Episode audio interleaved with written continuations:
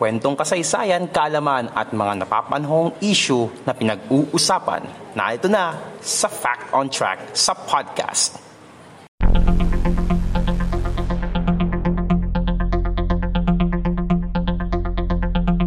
Fact on Track sa podcast.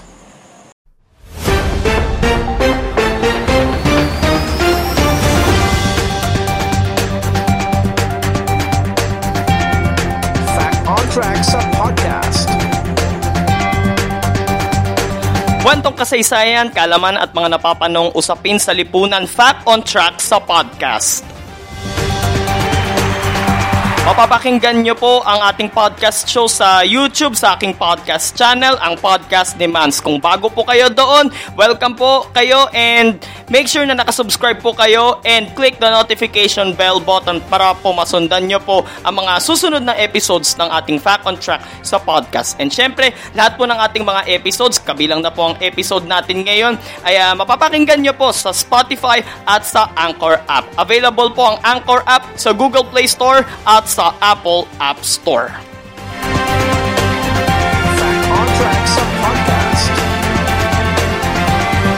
So ipagpapatuloy natin ang ating uh, August twenty-first series. So part two na po tayo. Ito na yung last part natin. Tungkol ito sa mga pangyayari sa kasaysayan ng Pilipinas na naganap sa petsang August twenty-first. Sa previous episode natin, napag-usapan natin ang nangyaring pambobomba sa Plaza Miranda na naganap noong August twenty-first, nineteen seventy-one, which is forty-nine years ago. Ngayon naman sa episode na ito, pag-usapan naman natin ang nangyari noong August twenty-first, nineteen eighty-three, na kung saan uh, binarel sa Manila International Airport si dating Senador Ninoy Aquino. Pag-usapan natin ang naging buhay ni dating Senador Ninoy Aquino at ang naging karera niya sa politika. So simulan na natin ito mga kapodcast.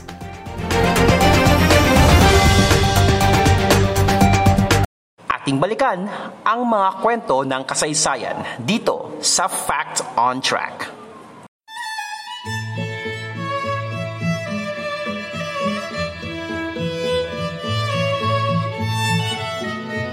Fact on Track sa podcast.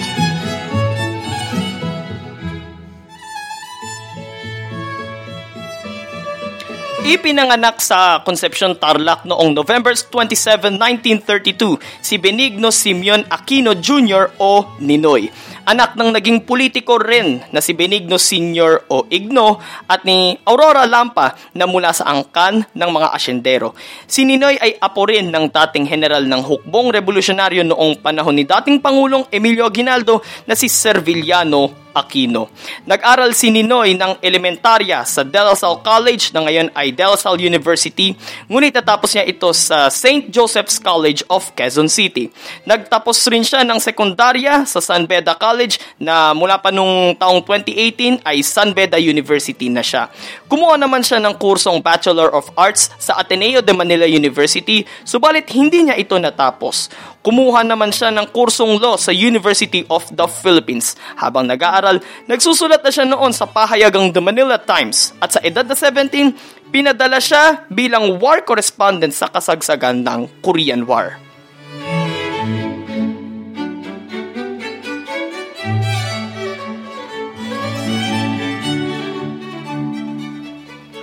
October eleventh, nineteen fifty-four, nang magpakasal sila ng Nooy si Corazon Sumulong Cuanco na mula rin sa angkan ng mga politiko at negosyante at magiging Pangulo ng Pilipinas sa taong nineteen eighty-six. Binayaan sila ng limang anak, sina Maria Elena o si Balsi, si Aurora Corazon o si Pinky, si Benigno Simeon the third o si Noy Noy na magiging Pangulo rin ng Pilipinas sa taong twenty ten, si Victoria Elisa o si Viel, at si Christina Bernadette o si Chris na kilala natin ngayon sa bansag sa kanyang Queen of All Media.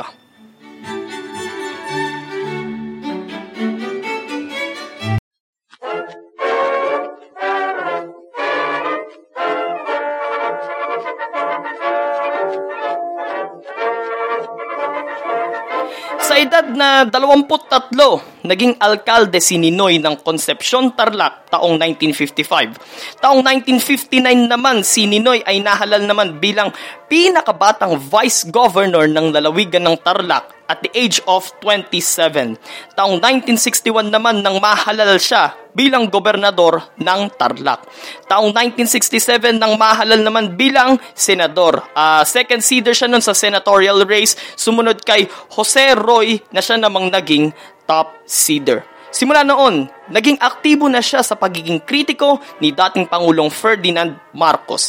Ibinulgar niya sa Senado ang Oplan Sagittarius o Sagittarius ng Administrasyong Marcos na layong isa-ilalim ang buong bansa sa batas militar.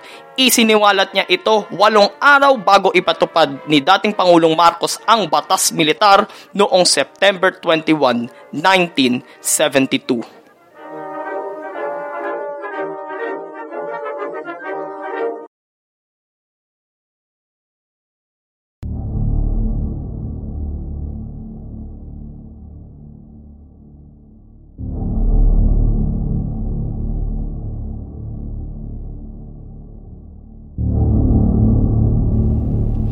Pagkatapos ipatupad ang martial law, isa si Ninoy sa mga unang inaresto sa salang pagpatay, illegal possession of firearms at subversion. November twenty-fifth, nineteen seventy-seven, dalawang araw bago ang kanyang ika-apatnapu't limang kaarawan, napatunayang guilty ng military commission sa pangunguna ni Major General Jose Sijuco, si Ninoy, kasama ang mga leader ng New People's Army na sina Bernabe Buscaino at Victor Corpus na magiging Brigadier General ng Armed Forces of the Philippines sa mga kasong idiniin laban sa kanila. Sila ay hinatulan ng parusang bitay sa pamamagitan ng firing squad. Kahit nakakulong, tumakbo pa rin si Ninoy noong batasang pambansa elections noong nineteen seventy-eight, subalit siya ay nabigo. Taong nineteen eighty nang siya ay payagang makapunta ng Amerika upang ipagamot ang kanyang puso.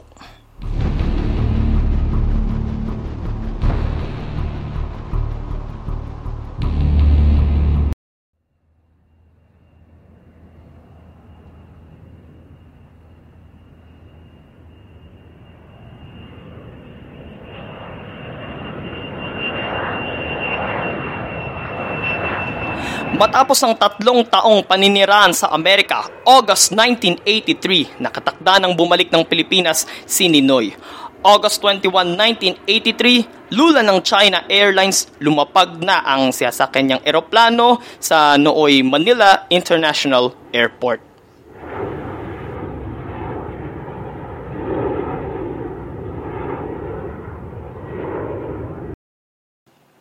At dito na bubulaga ang susunod na mangyayari.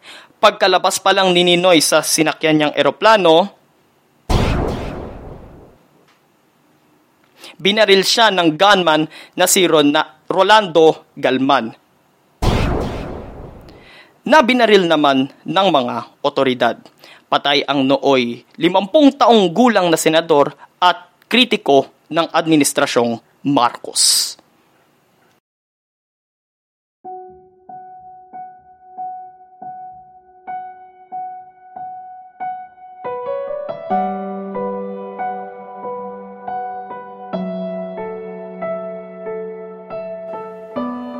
Sampung araw matapos ang pagpatay sa kanya, inilibing ang mga labi ni Ninoy sa Manila Memorial Park na matatagpuan sa lungsod ng Parañaque. Ang pagkamatay ni Ninoy ay lalong nagpausbong ng galit ng mga Pilipino kay dating Pangulong Marcos, siyang itinuturong pasimuno sa insidenteng ito. Kaya naman naging maingay ang panawagan ng mga tao na tumakbo sa pagkapangulo. Ang naging byuda nitong si Missus Corazon Aquino na magaganap tatlong taon mula nang mangyari ito. So, i-announce ito ni, ni Missus Corazon Aquino noon na siya ay tatakbo sa pagkapangulo noong nineteen eighty-five. Nung una ay uh, parang tumatanggi pa siya noon eh. Parang tingin niya hindi pa siya handa. Pero nineteen eighty-five, ito na nga, sinabi na nga niya na nagtatakbo siya sa pagkapangulo hanggang sa naganap yung snap elections noong February seventh, nineteen eighty-six. Nung una nga ay uh, lumamang pa nga noon si, si dating Pangulong Marcos sa karera noon sa pagkapangulo, pero may mga alegasyon daw ng dayaan na lumabas. So, doon na nagsimula yung mangyayari na People Power Revolution mula February twenty-second hanggang twenty-fifth, nineteen eighty-six. Ang pagkamatay ni Ninoy ang naging hudyat upang muling buhayin ang demokrasya sa pamamagitan ng, sinabi ko na nga to, People Power Revolution noong February nineteen eighty-six, na siyang magpapababa kay dating Pangulong Marcos sa pwesto at pagluluklok kay Corazon Aquino bilang bagong Pangulo ng Republika ng Pilipinas.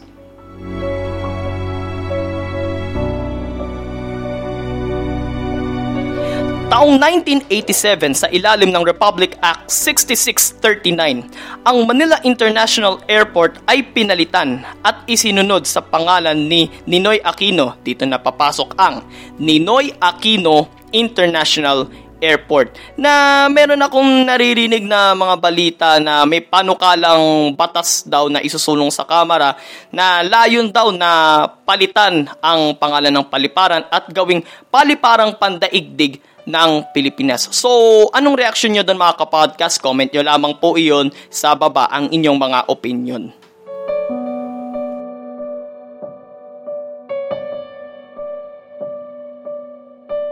Fact on Track sa podcast.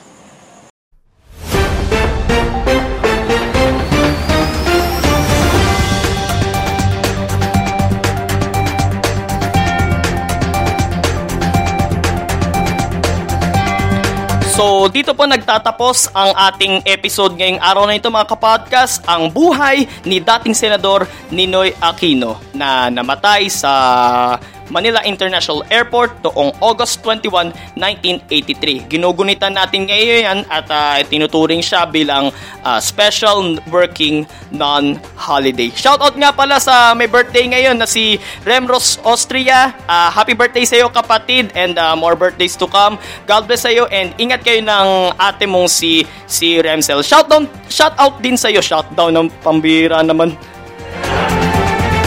Shout out sa inyong magkapatid, Remzel and Remrose. Ingat kayo dyan. God bless sa inyo. So dito rin nagtatapos ang ating uh, August twenty-first series. Gayon din ang ating Fact on Track sa podcast. So kung nagustuhan nyo po ang ating episode ngayon mga kapodcast, like, comment, share, and subscribe. So mapapakinggan nyo po ako hindi lang sa YouTube, kundi sa Spotify at sa Anchor app. Again, available po ang Anchor app sa Google Play Store at sa Apple App Store. Ito po si Mans.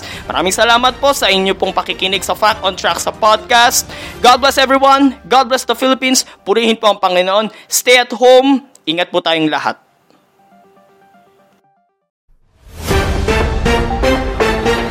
Fact on Track sa podcast.